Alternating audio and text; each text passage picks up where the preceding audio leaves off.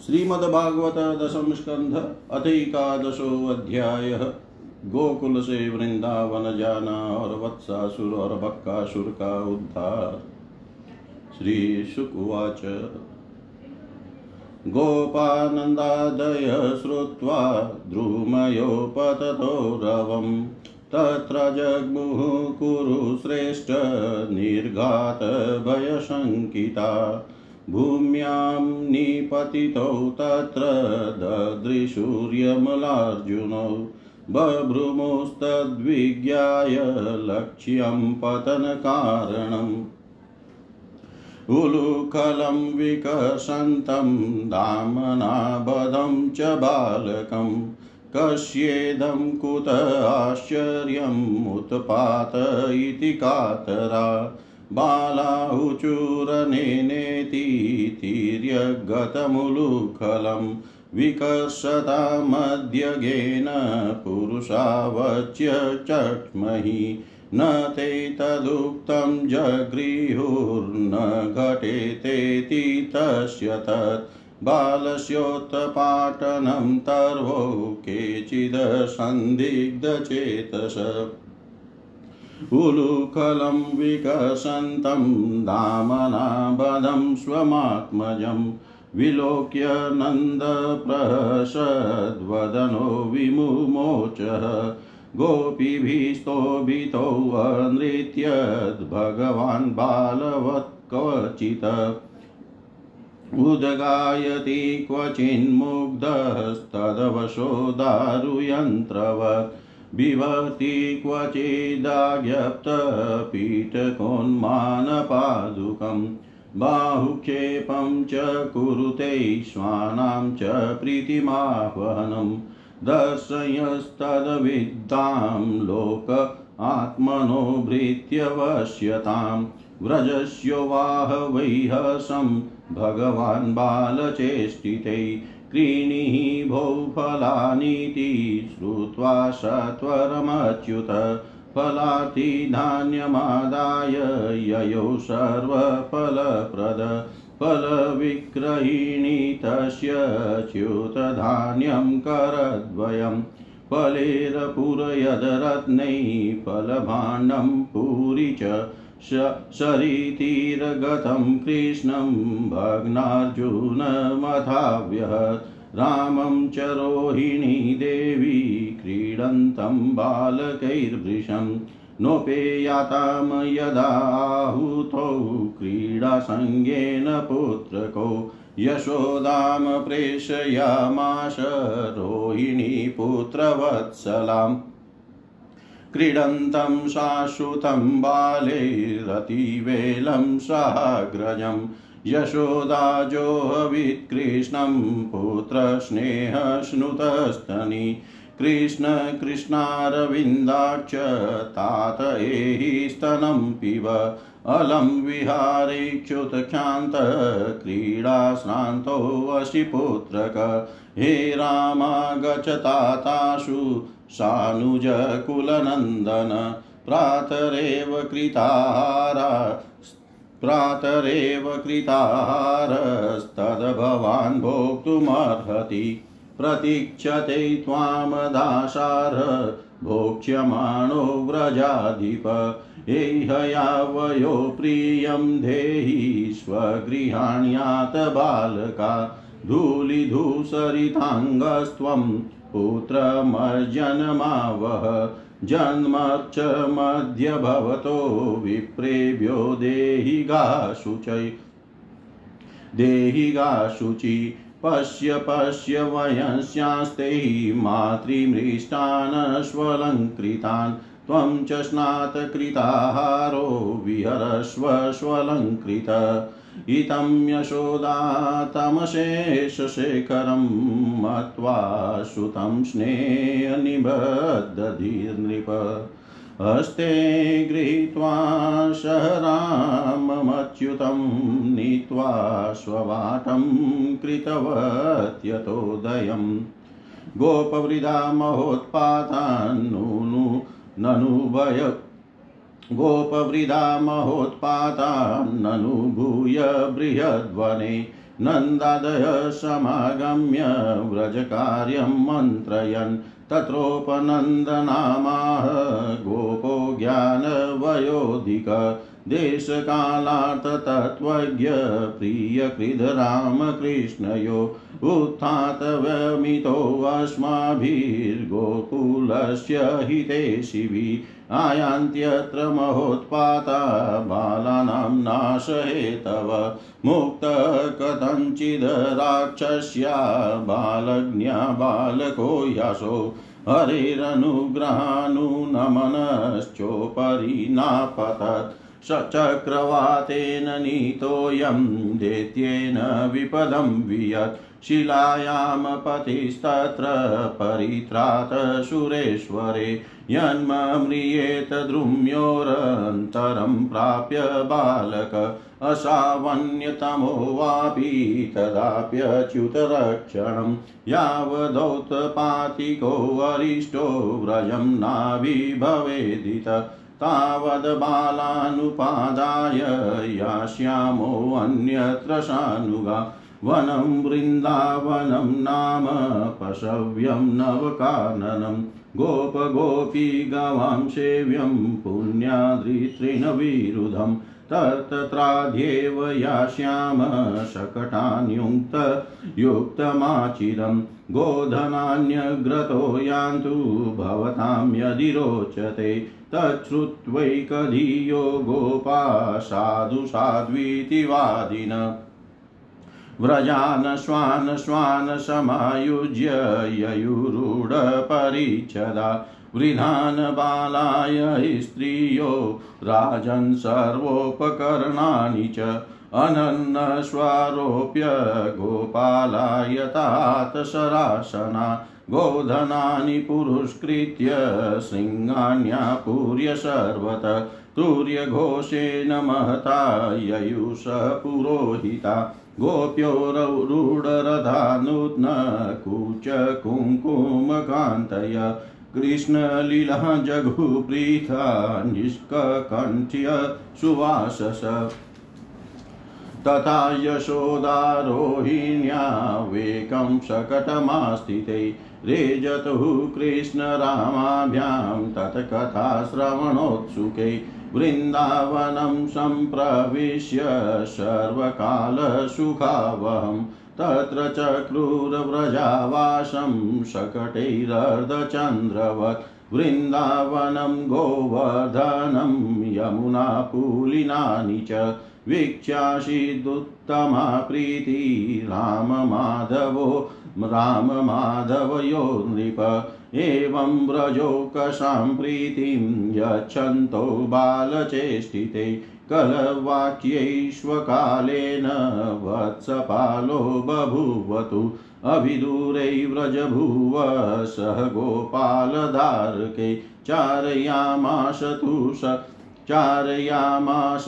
तुर्वत्सान्नानाक्रीडापरिच्छदो क्वचिदवादयतो वेणुं क्षेपणै क्षिपत क्वचित् क्वचित् पादे किं किणिभिः क्वचित् कृत्रिमगौरिशे वृषया, वृषायमानो नर्दन्तो युयुधाते परस्परम् अनुकृत्य ऋतेर्जन्तुश्चेरतु प्राकृतो यथा कदाचित् यमुनातीरे वत्सांसचार्यतोष्वकै वयस्यै कृष्णबलयोर्जिङ्गाशुद्धेत्यागमत् तं वत्सरूपिणं वीक्ष्य वत्सयुतगतं हरि। दर्शयन् बलदेवाय शनिर्मुग्ध इवासदत् गृहीत्वा परपादाभ्यां सहलाङ्गूलमच्युत। भ्रामयित्वा कपिताग्रे प्राहिणोदगतजीवितं स कपिथेर्महाकाय पात्यमाने पपातः। तं वीक्ष्य विस्मिता बाला ससंसु साधु साध्विति देवाश्च परिसन्तुष्टा बभूवु पुष्पवर्षिण। तौ वत्सपालकौ भूत्वा सर्वलोकेकपालकौ स प्रातराशो गोवत्सांश्चारयन्तो विचेरतु। स्वं स्वं वत्सकुलं सर्वे पाययिष्यन्त एकदा। गत्वा जलाशयाभ्यासं पाययित्वा पपुर्जलं। ते तत्र ददृशुर्बालमासत्वं वस्थितं। तत्र शूर्वर्ज्रनिर्भिन्नं गिरे शृङ्गमिव च्युतं स वैवको नाम महान् शूरो बकरूपदृक आगत्य आगत्य सहसा कृष्णं तीक्ष्णतुण्डोऽग्रसद्बलि कृष्णं महाबकग्रस्तं दृष्ट्वा रामादयोर्बका बहुवुरिन्द्रियाणीव विना प्राणं विचेतस। तं तालुमूलं प्रदहन्तमग्निवद्गोपालशुनुं पितरं जगद्गुरो। चचर्दशद्योऽतिरुषाक्षतम्बकस्तुण्डेन हन्तुं पुनरव्यपद्यत तमापतन्तं स निगृह्य तुण्डयोर्दोर्भ्याम्बकं कंससगं सतां पति। पश्यत्सु बालेषु ददारलीलया मुदा वो विरणवद दिवोकसाम् तदा बकारीं सुरलोकवासिन समाकिरणनन्दनं मल्लिकादिवि। समीडिरे चाणकं शङ्खसंस्तवैस्तत वीक्षय गोपांसुता विस्मिरै। मुक्तं बकास्यादुपलभ्य बालका रामादय प्राणमिवेन्द्रियो गण स्थानागतं तं परिरभ्य निर्वृता प्रा प्रणीय वत्सान् व्रजमेत्य तज्जगु श्रुत्वा तद्विस्मिता गोपा गोप्यश्चातिप्रियादृता। प्रेत्यागतमिवोत्सुक्या दीक्षन्त त्रिशिते क्षणा अहो बतास्य बालस्य बहवो मृत्यवो भवन्। अप्यसीदविप्रियं तेषां कृतं पूर्वं यतो भयम्। अथाप्यभिभवन्त्येन नेव ते घोरदर्शना। जिङ्गाशयेनमासाद्य नश्यन्त्यग्नौ पतङ्वत अहो ब्रह्मविदां वाचो नासत्या सन्ति करीचित गर्गो यदा भगवानन्ववावि तदेव च। इति नन्दादयो गोपा कृष्णरामकथां मुदा कुर्वन्तो रममाणाश्च नाविन्दन भववेदनाम् एवं विहारै कौमारै कौमारं जहतुर्व्रजे। नीलायने सेतुबन्धैर्मर्कटोत्पलवनादिभिः नीलायने सेतुबन्धनैर्मर्कटोत्पलवनादिभिः जय जय श्रीमद्भागवते महापुराणे पारमहंस्यां संहितायां दशमस्कन्धे पूर्वार्धे वत्स बकवधो नामेकादशोऽध्यायः सर्वं श्रीशां सदाशिवार्पणम् अस्तु। ॐ विष्णवे नमः, ॐ विष्णवे नमः, ॐ विष्णवे नमः। एकादशो अध्याय गोकुल से वृंदावन जाना और वत्सासुर और बक्कासुर का उद्धार। हिंदी भावार्थ श्री सुखदेव जी कहते हैं। परिचित वृक्षों के गिरने से जो भयंकर शब्द हुआ था, उसे नंद बाबा आदि गोपों ने भी सुना। उनके मन में यह शंका हुई कि कहीं बिजली तो नहीं गिरी। सबके सब भयभीत होकर वृक्षों के पास आ गए। वहाँ पहुँचने पर उन लोगों ने देखा कि दोनों अर्जुन के वृक्ष गिरे हुए हैं। यद्यपि वृक्ष गिरने का कारण स्पष्ट था, वहीं उनके सामने ही रस्सी में बंधा हुआ बालक उखल खींच रहा था, परंतु वे समझ न सके। यह किसका काम है? ऐसी आश्चर्यजनक दुर्घटना कैसे घट गई? यह सोच कर वे कातर हो गए, उनकी बुद्धि भ्रमित हो गई। वहाँ कुछ बालक खेल रहे थे।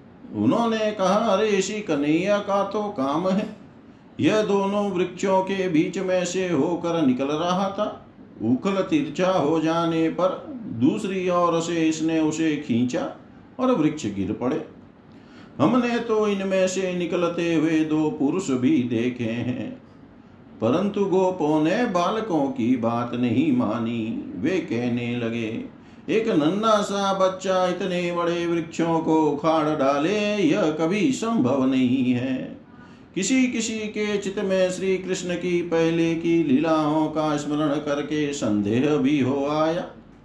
नंद बाबा ने देखा, उनका प्राणों से प्यारा बच्चा रसी से बंधा हुआ उखल घसीटता जा रहा है। वे हंसने लगे और जल्दी से जाकर उन्होंने रस्सी की गांठ खोल दी। सर्वशक्तिमान भगवान कभी कभी गोपियों के फुसलाने से, साधारण बालकों के समान नाचने लगते, कभी भोले भाले अनजान बालक की तरह गाने लगते। वे उनके हाथ की कठपुतली उनके सर्वथा अधीन हो गए। वे कभी उनकी आज्ञा से पीढ़ा ले आते तो कभी दूसरे आदि तोलने के बटखरे उठा लाते।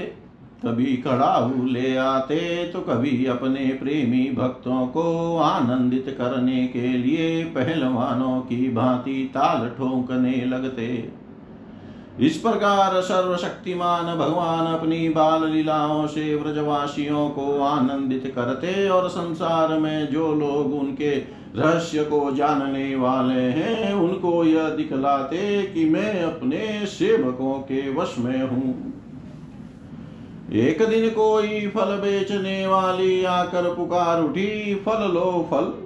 यह सुनते ही समस्त कर्म और उपासनाओं के फल देने वाले भगवान अच्युत फल खरीदने के लिए अपनी छोटी सी अंजुली में अनाज लेकर दौड़ पड़े। उनकी अंजुली में से अनाज तो रास्ते में ही बिकर गया, पर फल बेचने वाली ने उनके दोनों हाथ फल से भर दिए। इधर भगवान ने भी उसकी फल रखने वाली टोकरी रत्नों से भर दी।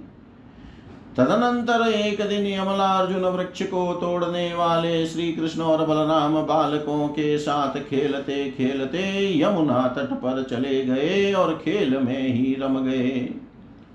तब रोहिणी देवी ने उन्हें पुकारा, ओ कृष्ण, ओ बलराम, जल्दी आओ। परंतु रोहिणी के पुकारने पर भी वे आए नहीं, क्योंकि उनका मल उनका मन खेल में लग गया था। जब बुलाने पर भी वे दोनों बालक नहीं आए, तब रोहिणी जी ने वात्सल्य स्नेह मही यशोदा जी को भेजा।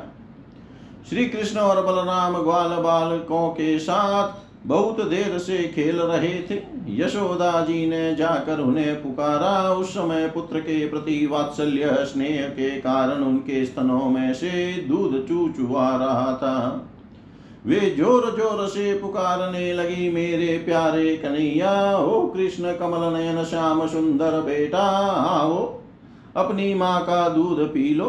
खेलते खेलते थक गए हो बेटा, अब बस करो। देखो तो सही, तुम भूख से दुबले हो रहे हो।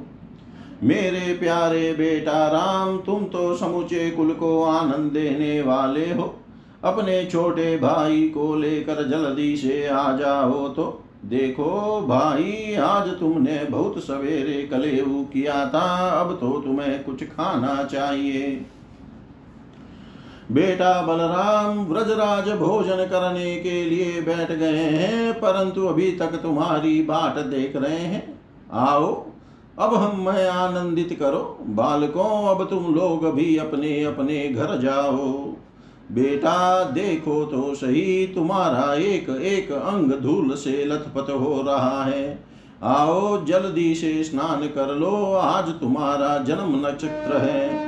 पवित्र होकर ब्राह्मणों को गोदान करो, देखो देखो तुम्हारे साथियों को, उनकी माताओं ने नहला धुला कर मिंज पहुँच कर कैसे सुंदर सुंदर गहने पहना दिए हैं। अब तुम भी नहा धोकर, खा पी कर, पहन ओढ़ कर तब खेलना।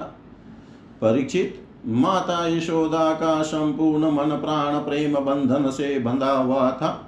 वे चराचर जगत के शिरोमणि भगवान को अपना पुत्र समझती और इस प्रकार कहकर एक हाथ से बलराम तथा दूसरे हाथ से श्री कृष्ण को पकड़कर अपने घर ले आई।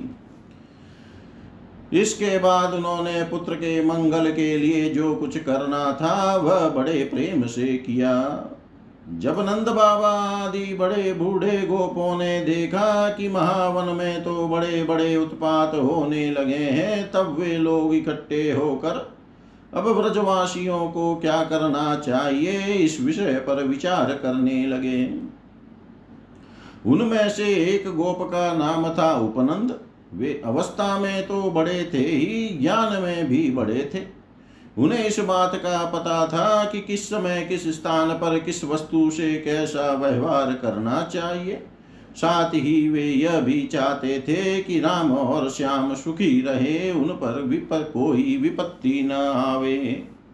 उन्होंने कहा भाइयों, अब यहाँ ऐसे बड़े बड़े उत्पात होने लगे हैं जो बच्चों के लिए बहुत ही अनिष्टकारी हैं। इसलिए यदि हम लोग गोकुल और गोकुलवासियों का भला चाहते हैं तो हमें यहाँ से अपना डेरा डंडा उठाकर कूच कर देना चाहिए। देखो यह सामने बैठा हुआ नंदराय का लाडला। सबसे पहले तो बच्चों के लिए काल स्वरूपिणी हत्यारी पूतना के चुंगल से किसी प्रकार छूटा। इसके बाद भगवान की दूसरी कृपा यह हुई कि इसके ऊपर उतना बड़ा छकड़ा गिरते गिरते बचा। भवंडर रूपधारी दैत्य ने तो इसे आकाश में ले जाकर बड़ी भारी विपत्ति मृत्यु के मुख में ही डाल दिया था। परंतु वहाँ से जब वह चट्टान पर गिरा, तब भी हमारे कुल के देवेश्वरों ने ही इस बालक की रक्षा की। यमला अर्जुन वृक्षों के गिरते, गिरने के समय उनके बीच में आकर भी यह या और कोई बालक न मरा। इससे भी यही समझना चाहिए कि भगवान ने हमारी रक्षा की। इसलिए जब तक कोई बहुत बड़ा अनिष्टकारी अरिष्ट हमें और हमारे व्रज को नष्ट न कर दे, तब तक ही हम लोग अपने बच्चों को लेकर अनुचरों के साथ यहाँ से अन्यत्र चले चले। वृंदावन नाम का एक वन है, उसमें छोटे छोटे और भी बहुत से नए नए हरे भरे वन है। वहाँ बड़ा ही पवित्र पर्वत, घास और हरी भरी लता वनस्पतियाँ हैं। हमारे पशुओं के लिए तो वह बहुत ही हितकारी है।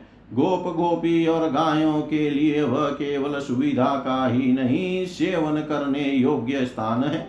सो यदि तुम सब लोगों को यह बात जंचती हो तो आज ही हम लोग वहाँ के लिए कुछ कर दें, देर न करें, गाड़ी छकड़े, जोते और पहले गायों को, जो हमारी एकमात्र संपत्ति है, वहाँ भेज दें। उपनंद की बात सुनकर सभी गोपों ने एक स्वर से कहा, बहुत ठीक बहुत ठीक। इस विषय में किसी का भी मतभेद न था। सब लोगों ने अपनी झुंड की झुंड गायें इकट्ठी की और छकड़ों पर घर की सब सामग्री लाकर वृंदावन की यात्रा की। परीक्षित ग्वालों ने बूढ़ों बच्चों, स्त्रियों और सब सामग्रियों को छकड़ों पर चढ़ा दिया और स्वयं उनके पीछे पीछे धनुष बाण लेकर बड़ी सावधानी से चलने लगे। उन्होंने गौ और बछड़ों को तो सबसे आगे कर लिया और उनके पीछे पीछे सिंगी और तुरही ज़ोर ज़ोर से बजाते हुए चले। उनके साथ उनके साथ ही साथ पुरोहित लोग भी चल रहे थे। गोपियाँ अपने अपने वक्ष स्थल पर नहीं केसर लगाकर सुंदर सुंदर वस्त्र पहनकर गले में सोने के हार धारण किए हुए रथों पर सवार थी और बड़े आनंद से भगवान श्री कृष्ण की लीलाओं के गीत गाती जाती थी। यशोदा रानी और रोहिणी जी भी वैसे ही सज धज कर अपने अपने प्यारे पुत्र श्री कृष्ण तथा बलराम के साथ एक छकड़े पर शोभायमान हो रही थी। वे अपने दोनों बालकों की तोतली बोली सुन सुन कर भी अघाती न थी और और सुनना चाहती थी। वृंदावन बड़ा ही सुंदर वन है, चाहे कोई भी ऋतु हो, वहाँ सुख ही सुख है। उसमें प्रवेश करके ग्वालों ने अपने छकड़ों को अर्धचंद्राकार मंडल बाँध कर खड़ा कर दिया और अपने गोधन के रहने योग्य स्थान बना लिया। परीक्षित, वृंदावन का हरा भरा वन अत्यंत मनोहर गोवर्धन पर्वत और यमुना नदी के सुंदर सुंदर पुलीनों को देख कर भगवान श्री कृष्ण और बलराम जी के हृदय में उत्तम प्रीति का उदय हुआ। राम और श्याम दोनों ही अपनी तोतली बोली और अत्यंत मधुर बालोचित लीलाओं से गोकुल की ही तरह वृंदावन में भी व्रजवासियों को आनंद देते रहे। थोड़े ही दिनों में समय आने पर वे बछड़े चराने लगे। दूसरे ग्वाल बालों के साथ खेलने के लिए बहुत सी सामग्री लेकर वे घर से निकल पड़ते और गोष्ठ गायों के रहने के स्थान के पास ही अपने बछड़ों को चराते। श्याम और राम कहीं बांसुरी बजा रहे हैं तो कहीं गुलेल या ढेल वांस से ढेले या गोलियाँ फेंक रहे हैं। किसी समय अपने पैरों के घुंघरू पर तान छेड़ रहे हैं तो कहीं बनावटी गाय और बैल बनकर खेल रहे हैं। एक और देखिए तो सांड बनकर सांड बन बनकर हंकड़ते हुए आपस में लड़ रहे हैं तो दूसरी ओर मोर कोयल बंदर आदि पशु पक्षियों की बोलियाँ निकाल रहे हैं। परिचित, इस प्रकार सर्वशक्तिमान भगवान साधारण बालकों के समान खेलते रहते। एक दिन की बात है श्याम और बलराम अपने प्रेमी सखा ग्वाल बालों के साथ यमुना तट पर बछड़े चला रहे थे। उसी समय उन्हें मारने की नीयत से एक दैत्य आया। भगवान ने देखा कि वह बनावटी बछड़े का रूप धारण कर बछड़ों के झुंड में मिल गया है। वे आँखों के इशारे इशारे से बलराम जी को दिखाते हुए धीरे धीरे उसके पास पहुँच गए। उस समय ऐसा जान पड़ता था, मानो वे दित्य को तो पहचानते नहीं और उस हट्टे कट्टे सुंदर बछड़े पर मुग्ध हो गए हैं। भगवान श्री कृष्ण ने पूछ के साथ उसके दोनों पिछले पैर पकड़कर आकाश में घुमाया और मर जाने पर कैथ के वृक्ष पर पटक दिया। उसका लंबा तगड़ा दैत्य शरीर बहुत से कैथ के वृक्षों को गिराकर स्वयं भी गिर पड़ा। यह देख कर ग्वाल बालों के आश्चर्य की सीमा न रही। वे वाह वाह करके प्यारे कन्हैया की प्रशंसा करने लगे। देवता भी बड़े आनंद से फूलों की वर्षा करने लगे। परीक्षित, जो सारे लोकों के एकमात्र रक्षक हैं, वे ही श्याम और बलराम अब वत्सपाल बछड़ों के चरवाहे बने हुए हैं। वे तड़के ही उठकर कलेवे की सामग्री ले लेते और बछड़ों को चराते हुए एक वन से दूसरे वन में घूमा करते। एक दिन की बात है, सब ग्वाल बाल अपने झुंड के झुंड बछड़ों को पानी पिलाने के लिए जलाशय के तट पर ले गए। उन्होंने पहले बछड़ों को जल पिलाया और फिर स्वयं भी पिया।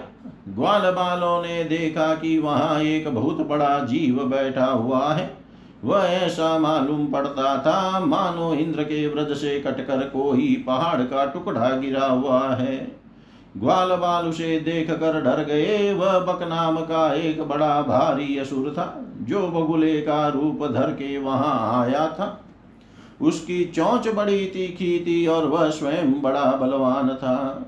उसने झपट कर श्री कृष्ण को निगल लिया। जब बलराम आदि बालकों ने देखा कि वह बड़ा भारी बगुला श्री कृष्ण को निकल गया, तब उनकी वह, वही गति हुई जो प्राण निकल जाने पर इंद्रियों की होती है। वे अचेत हो गए। परीक्षित श्री कृष्ण लोक पितामह ब्रह्मा के भी पिता हैं। वे लीला से ही गोपाल बालक बने हुए हैं। जब वे बगुले के तालू के नीचे पहुँचे तब वे आग के समान उसका तालु जलाने लगे। अतः उस दैत्य ने श्री कृष्ण के शरीर पर बिना किसी प्रकार का घाव किए ही झटपट उन्हें उगल दिया था, दिया और फिर बड़े क्रोध से अपनी कठोर चौंच से उन पर चोट करने के लिए टूट पड़ा।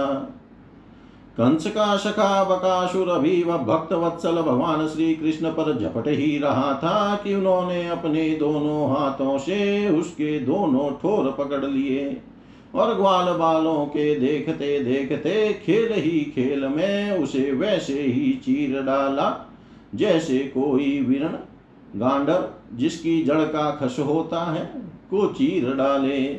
इससे देवताओं को बड़ा आनंद हुआ। सभी देवता भगवान श्री कृष्ण पर नंदन वन के बेला, चमेली आदि के फूल बरसाने लगे तथा नगारे शंख आदि बजाकर एवं स्तोत्रों के द्वारा उनको प्रसन्न करने लगे।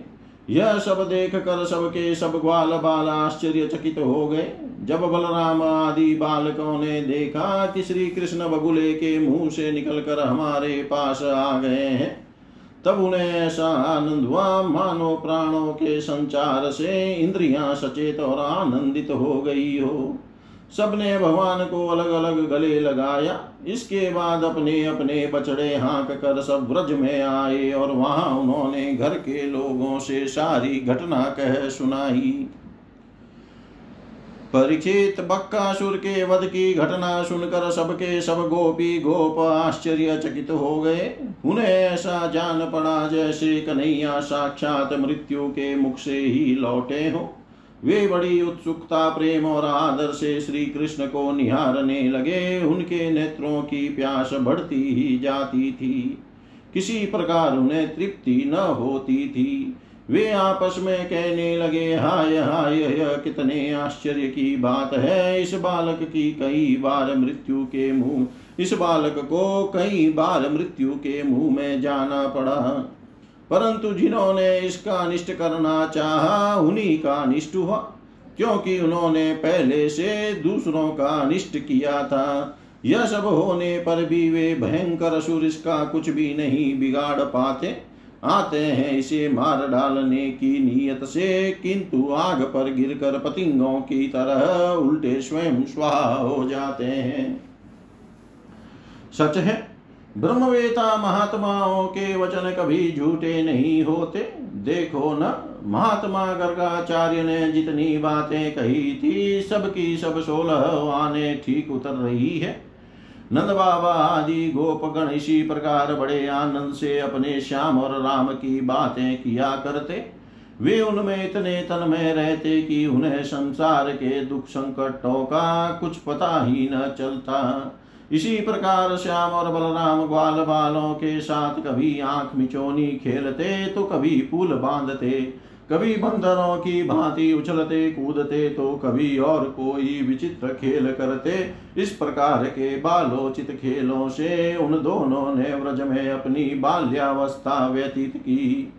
जय जय श्रीमद्भागवते महापुराणे पारमहंस्यां संहितायां दशम स्कंदे स्कन्धे पूर्वार्धे वत्सभक्वधो नामेकादशोऽध्यायः सर्वं श्रीशां सदाशिवार्पणम् अस्तु। ॐ विष्णवे नमः ॐ विष्णवे नमः ॐ विष्णवे नमः। श्रीमद्भागवतः दशमस्कन्धः द्वादशोऽध्यायः अगासुर का उद्धार श्रीशुकुवाच। क्वचिदवनाशाय मनो ददव्रजात् प्रातः समुत्थाय वयस्य वत्सपान्। प्रबोधयन्शृङ्गरवेण चारुणा विनिर्गतो वत्सपुरसरो हरि तेनेव साकं पृथुकासहस्रस्निग्धाशु शीघ्वेत्र विषाणवेणव स्वान् स्वान् सहस्रो परिसङ्ख्य यान्वितान् वत्सान् पुरुष्कृत्य विनिरययुर्मुदा। कृष्णवत्सेरसङ्ख्यातैर्युतिकृत्य स्ववत्सकान् चारयन्तोऽर्बलीलाभिर्विजरुस्तत्र तत्र फलप्रवालस्तबकसुमनपि च धातुभिः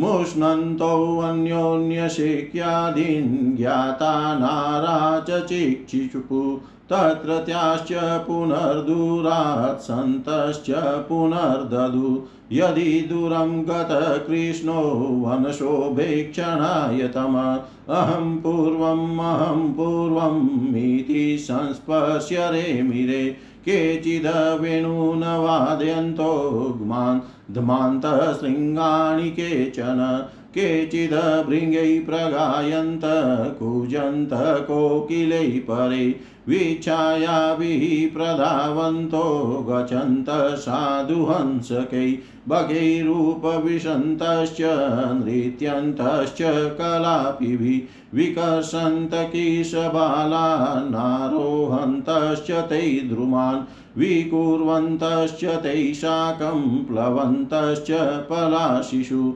शाकम्भैकैरविलङ्घन्त सरितप्रस्रवशं प्लुता। विहसन्तः प्रतीच्छाया, शपन्तश्च प्रतीश्वनान् इतं शतां भ्रमसुखानुभूत्या, दास्यं गतानां परदेवतेन।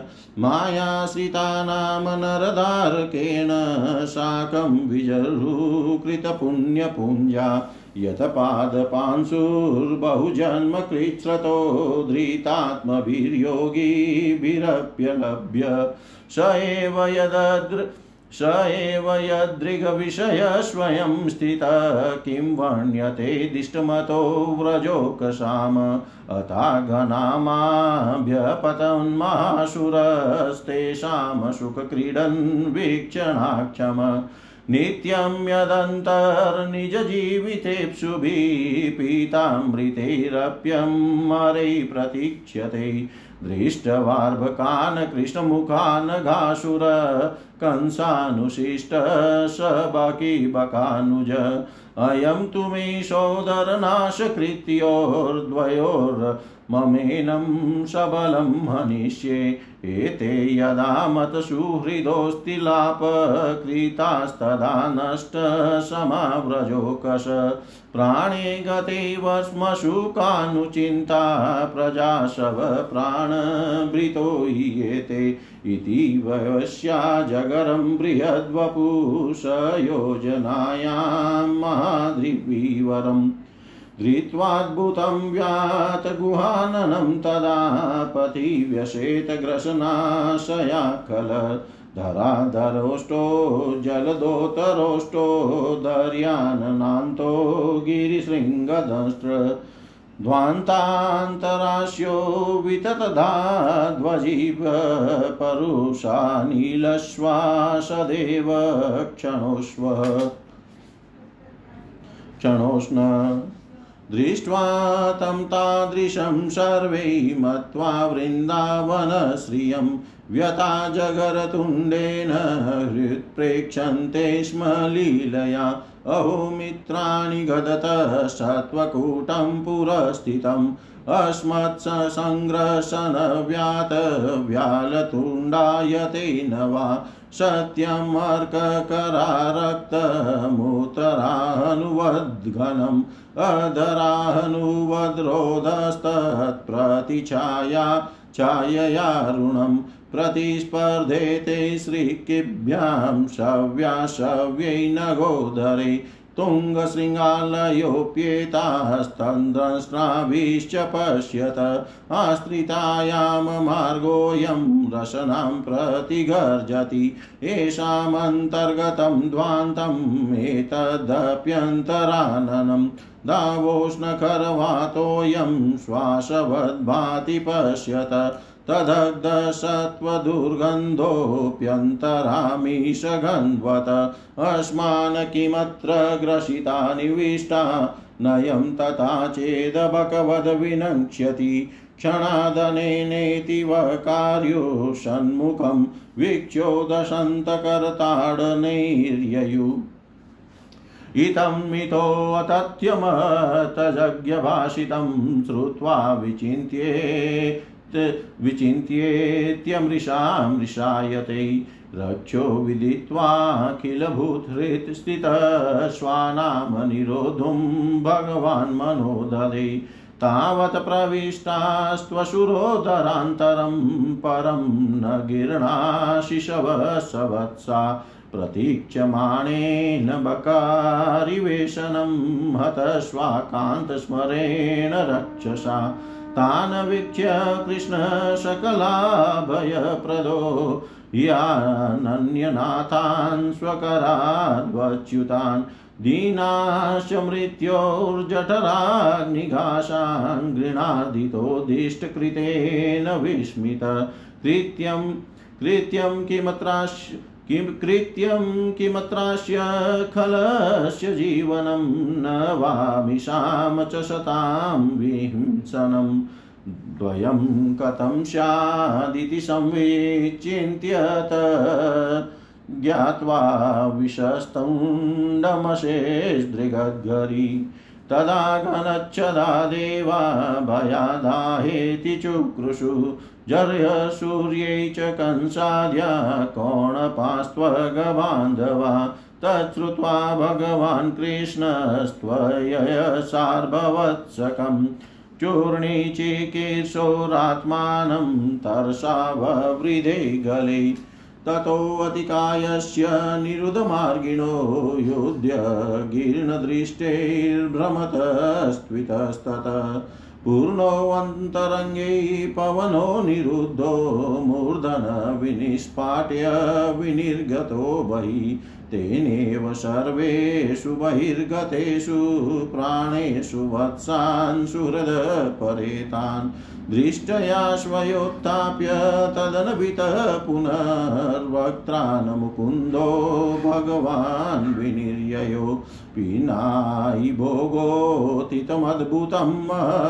ज्योतिष्वधाम्ना ज्वलय दिशो प्रतीक्ष्य ख्यवस्थितम् ईशनिर्गमं विवेश तस्मिन् दिवोकसाम् ततोऽतिहृष्टाश्वकृतोऽकृताहरणं पुष्पैः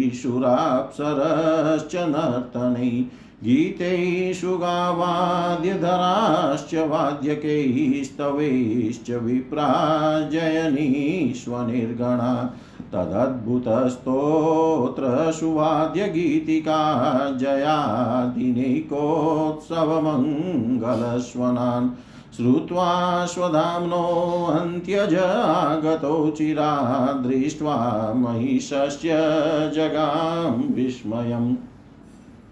राजनाजगरं चर्मं शुष्कं वृन्दावनेद्भुतं व्रजोकशाम बहुतीतं बभुवा क्रीडागव्यरम् एतत् कौमारयं कर्म, हरेरात्मा हि मोक्षणं मृत्यो पौगण्डके बाला दृष्टवोचुर्विस्मिता व्रजे नेतदविचित्रं मनुजार्भमायिन परावराणां परमस्य वेदश। अगोपि यतस्पशन्दोतपातक प्रापात्मसाम्यं त्वशतां सुदुर्लभम् सकृदयदङ्गप्रतिमान्तराहिता मनोमयी भागवतीं ददौ गतिं स एव नित्यात्मसुखानुभूत्यभिव्युदस्तमायोऽन्तर्गतो हि किं पुनः श्रुत्वाच इदं द्विजा यादवदेवदत्त श्रुत्वा स्वरातुश्चरितं विचित्रं पप्रच्छ भूयोऽपि तदेव पुण्यं वेयाशकीं यनिगृहीतचेता राजोवाच भ्रमणकालान्तरकृतं ब्रह्मणकालान्तरकृतं तत्कालीनं कथं भवेत्? यत् कौमारे हरिकृतं जगुपौगण्डकैर्वका तद्ब्रूहि मे महायोगिन् परं कौतूहलं गुरो। नूनमेतद्धरेरेण माया भवति नान्यथा। वयं धन्यतमालोके गुरोऽपि क्षत्रबन्धव। यत् पिबामो मुस्त्वत पुण्यं कृष्णकथामृतम् श्रुत्वाच इतं स्म पृष्ठशतुबाधरायणीस्तत्समारितानन्दरिताखिलेन्द्रिय कृच्छ्रात् पुनर्लब्धबहिर्दृशिशनैः प्रत्याहतं भागवतोत्तमोत्तम। प्रत्याहतं भागवतोत्तमोत्तम। जय जय श्रीमद्भागवते महापुराणे पारमहंस्यां संहितायां दशमस्कन्धे पूर्वार्धे द्वादशोऽध्यायः। सर्वं श्रीशां सदाशिवार्पणम् अस्तु। ॐ विष्णवे नमः, ॐ विष्णवे नमः, ॐ विष्णवे नमः। द्वादशोऽध्याय अगासुर का उद्धार, हिंदी भावार्थ, श्री सुखदेव जी कहते हैं। परीक्षित एक दिन नंद, नंदन श्याम सुंदर वन में ही कलेवा करने के विचार से बड़े तड़के उठ गए और सिंगी बाजे की मधुर मनोहर ध्वनि से अपने साथी ग्वाल बालों को मन की बात जनाते हुए उन्हें जगाया। और बछड़ों को आगे करके वे ब्रजमंडल से निकल पड़े। श्री कृष्ण के साथ ही उनके प्रेमी सहस्रों ग्वाल बाल सुंदर छीके, बैंत सिंगी और बांसुरी लेकर तथा अपने सहस्रों बछड़ों को आगे करके बड़ी प्रसन्नता से अपने अपने घरों से चल पड़े। उन्होंने श्री कृष्ण के अगणित बछड़ों में अपने अपने बछड़े मिला दिए और स्थान स्थान पर बालोचित खेल खेलते हुए विचरने लगे। यद्यपि सबके सब ग्वाल बाल कांच घूंगची मणि और स्वर्ण के गहने पहने हुए थे, फिर भी उन्होंने वृंदावन के लाल पीले हरे फलों से, नई नई कौपलों से, गुच्छों से रंग बिरंगे फूलों और मोर पंखों से तथा गेरु आदि रंगीन धातुओं से अपने को सजा लिया। कोई किसी का छीका चुरा लेता तो कोई किसी की बैंत या बांसुरी जब उन वस्तुओं के स्वामी को पता चलता, तब उन्हें लेने वाला किसी दूसरे के पास दूर फेंक देता, दूसरा, तीसरे के और तीसरा और भी दूर चौथे के पास। फिर वे हँसते हुए उन्हें लौटा देते। यदि श्याम सुंदर श्री कृष्ण वन की शोभा देखने के लिए कुछ आगे बढ़ जाते तो पहले मैं छूँगा पहले मैं छूँगा इस प्रकार आपस में होड़ लगाकर सबके सब उनकी ओर दौड़ पड़ते और उन्हें छू छू कर आनंद मग्न हो जाते। कोई बांसुरी बजा रहा है तो कोई सिंगी ही फूंक रहा है। कोई कोई भौरों के साथ गुनगुना रहे हैं तो बहुत से कोयलों के स्वर में स्वर मिलाकर कुहू कुहू कर रहे हैं। एक और कुछ ग्वाल बाल आकाश में उड़ते हुए पक्षियों की छाया के साथ दौड़ लगा रहे हैं तो दूसरी और कुछ हंसों की चाल की नकल करते हुए उनके साथ सुंदर गति से चल रहे हैं। कोई बगुले के पास उसी के समान आँखें मूंद कर बैठ रहे हैं तो कोई मोरों को नाचते देख उन्हीं की तरह नाच रहे हैं। कोई कोई बंदरों की पूंछ पकड़ कर खींच रहे हैं तो दूसरे उनके साथ इस पेड़ से उस पेड़ पर चढ़ रहे हैं। कोई कोई उनके साथ मुँह बना रहे हैं तो दूसरे उनके साथ एक डाल से दूसरी डाल पर छलांग मार रहे हैं। बहुत से ग्वाल बाल तो नदी के कछार में छपका खेल रहे हैं, और उसमें खुदकते हुए मेंढकों के साथ स्वयं भी खुदक रहे हैं। कोई पानी में अपनी परछाई देख कर उसकी हँसी कर रहे हैं तो दूसरे अपने शब्द की प्रतिध्वनि को ही बुरा भला कह रहे हैं।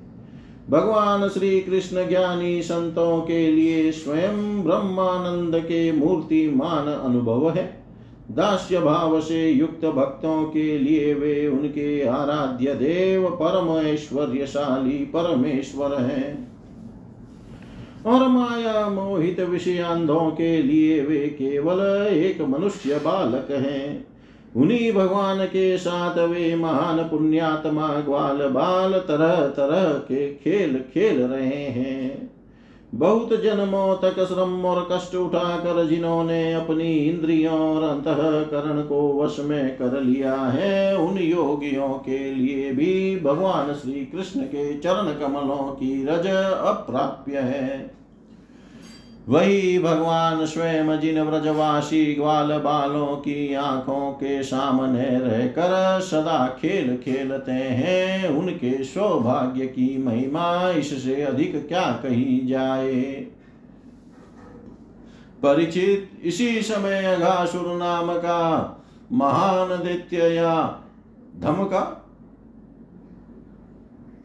उससे श्री कृष्ण और ग्वाल बालों की सुखमयी क्रीड़ा देखी न गई। उसके हृदय में जलन होने लगी।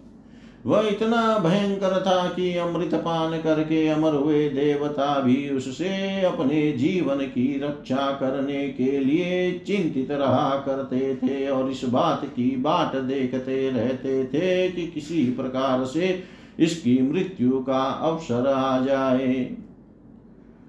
अग्गासुर पूतना और बक्कासुर का छोटा भाई तथा कंस का भेजा हुआ था। वह श्री कृष्ण श्री दामा आदि ग्वाल बालों को देख कर मन ही मन सोचने लगा कि यही मेरे सगे भाई और बहन को मारने वाला है। इसलिए आज मैं इन ग्वाल बालों के साथ इसे मार डालूँगा। जब ये सब मरकर मेरे उन दोनों भाई बहनों के मृत तर्पण की तिलांजलि बन जाएँगे, तब ब्रजवासी अपने आप मरे जैसे हो जाएँगे।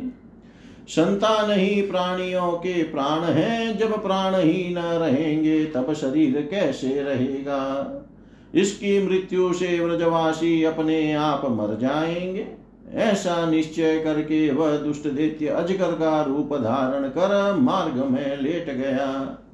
उसका वह अजगर शरीर एक योजन लंबे, बड़े पर्वत के समान विशाल एवं मोटा था, वह बहुत ही अद्भुत था। उसकी नियत सब बालकों को निकल जाने की थी, इसलिए उसने गुफा के समान अपना बहुत बड़ा मुँह फाड़ रखा था। उसका नीचे का होठ पृथ्वी से और ऊपर का होठ बादलों से लग रहा था।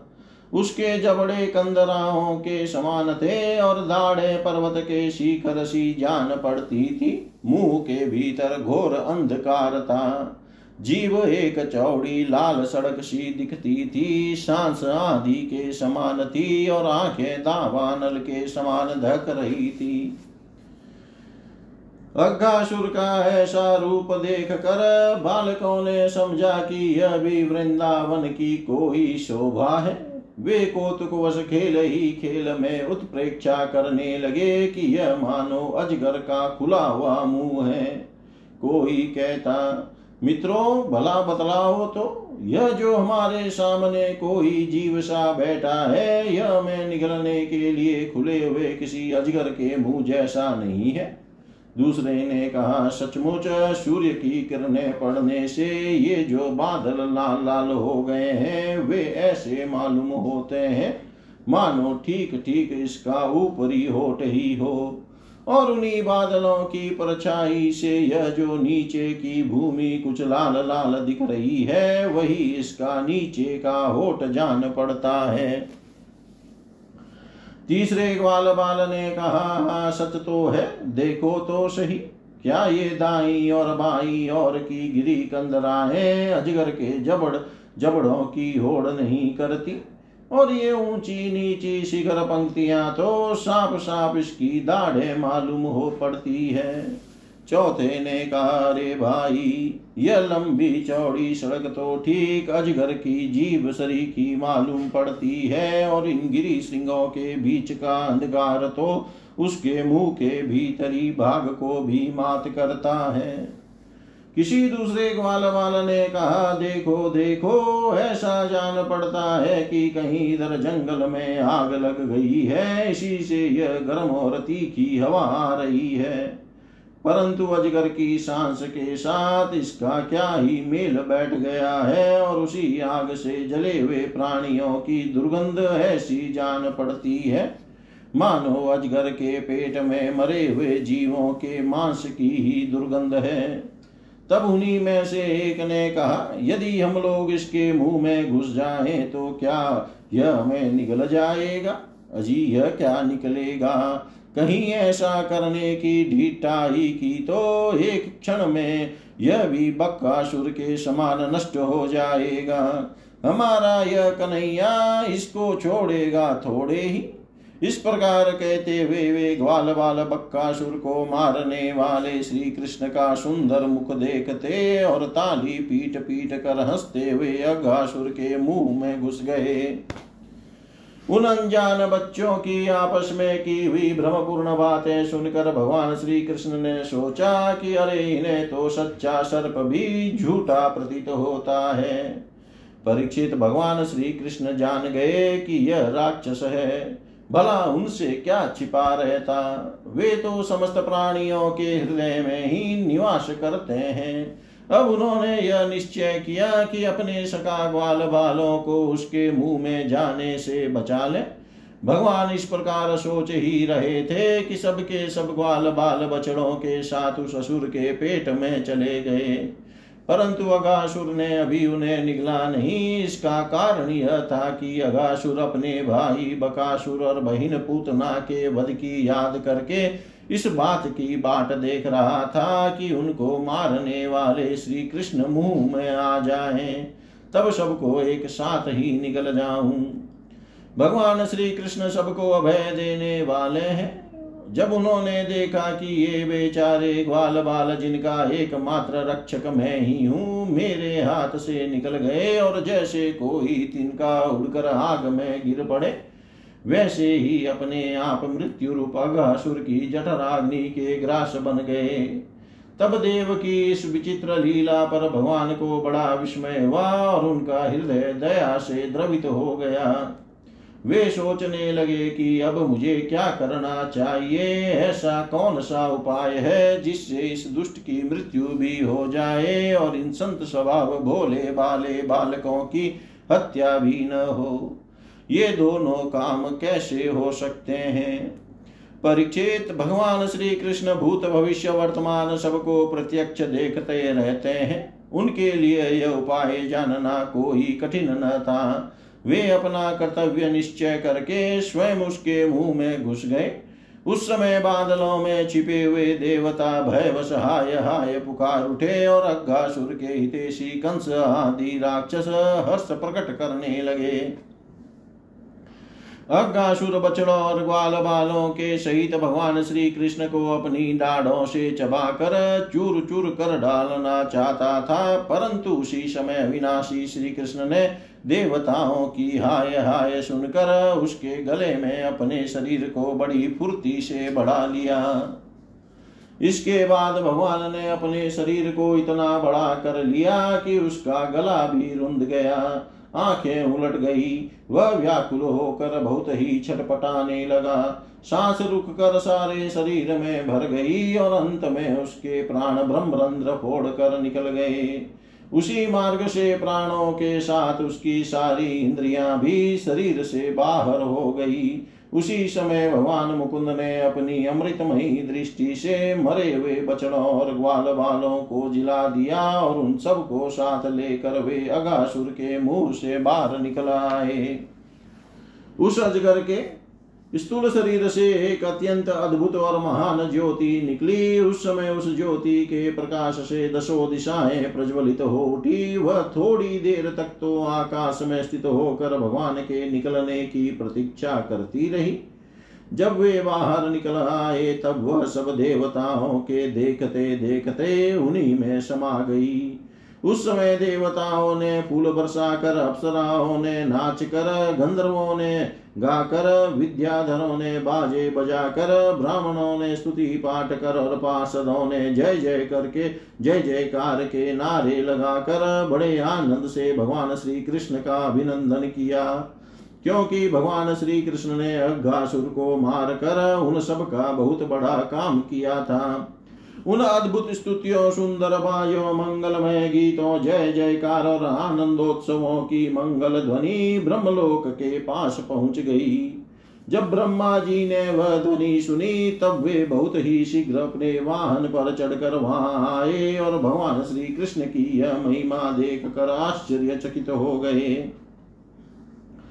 परीक्षित जब वृंदावन में अजगर का वह चाम सुख गया, तब वह व्रजवासियों के लिए बहुत दिनों तक खेलने की एक अद्भुत गुफा सी बना रहा।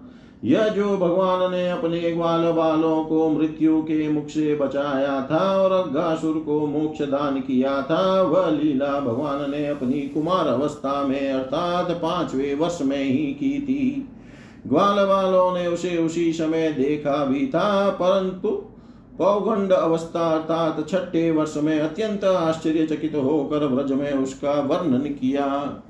अग्गासुर मूर्तिमान अग पाप ही था। भगवान के स्पर्श मात्र से उसके सारे पाप धुल गए और उसे उस सारूप्य मुक्ति की प्राप्ति हुई जो पापियों को कभी मिल नहीं सकती। परंतु यह कोई आश्चर्य की बात नहीं है। क्योंकि मनुष्य मालक की सी लीला रचने वाले ये वे ही परम पुरुष परमात्मा है, जो व्यक्त, अव्यक्त और कार्य कारण रूप समस्त जगत के एकमात्र विधाता है। भगवान श्री कृष्ण के किसी एक अंग की भाव निर्मित प्रतिमा यदि ध्यान के द्वारा एक बार भी हृदय में बैठा ली जाए तो वह सालोक्य, सामिप्य आदि गति का दान करती है। जो भगवान के बड़े बड़े भक्तों को मिलती है। भगवान आत्मानंद के नित्य साक्षात्कार स्वरूप है। माया उनके पास तक नहीं फटक पाती। वे ही स्वयं अगासुर के शरीर में प्रवेश कर गए। क्या अब भी उसकी सदगति के विषय में कोई संदेह है? सूत जी कहते हैं, शौनकादि ऋषियों यदुवंश शिरोमणि भगवान श्री कृष्ण ने ही राजा परीक्षित को जीवन दान दिया था। उन्होंने जब अपने रक्षक एवं जीवन सर्वस्व का यह विचित्र चरित्र सुना, तब उन्होंने फिर सुखदेव जी महाराज से उन्हीं की पवित्र लीला के संबंध में प्रश्न किया। इसका कारण यह था कि भगवान की अमृतमयी लीला ने परीक्षित के चित्त को अपने वश में कर रखा था। राजा परिचित ने पूछा, भगवान, आपने कहा था कि ग्वाल वालों ने भगवान की की हुई पांचवे वर्ष की लीला व्रज में, छठे वर्ष में जाकर कही। अब इस विषय में आप कृपा करके यह बतलाइए कि एक समय की लीला दूसरे समय में वर्तमान कालीन कैसे हो सकती है। महायोगी गुरुदेव, मुझे इस आश्चर्यपूर्ण रहस्य को जानने के लिए बड़ा कौतूहल हो रहा है। आप कृपा करके बतलाइए। अवश्य ही इसमें भगवान श्री कृष्ण की विचित्र घटनाओं को घटित करने वाली माया का कुछ न कुछ काम होगा, क्योंकि और किसी प्रकार ऐसा नहीं हो सकता। गुरुदेव, यदि क्षत्रियोचित धर्म ब्राह्मण सेवा से विमुख होने के कारण मैं अपराधी नाम मात्र का क्षत्रिय हूँ तथापि हमारा हो भाग्य है कि हम आपके मुखारविंद से निरंतर झरते हुए परम पवित्र मधुमय श्री कृष्ण लीलामृत का बार बार पान कर रहे हैं। सूत जी कहते हैं, भगवान के परम प्रेमी भक्तों में श्रेष्ठ शौनक जी, जब राजा परिचित ने इस प्रकार प्रश्न किया, तब श्री सुखदेव जी को भगवान की वह लीला स्मरण हो आई और उनकी समस्त इंद्रिया तथा अंतकरण विवश होकर भगवान की नित्य लीला में खींच गए।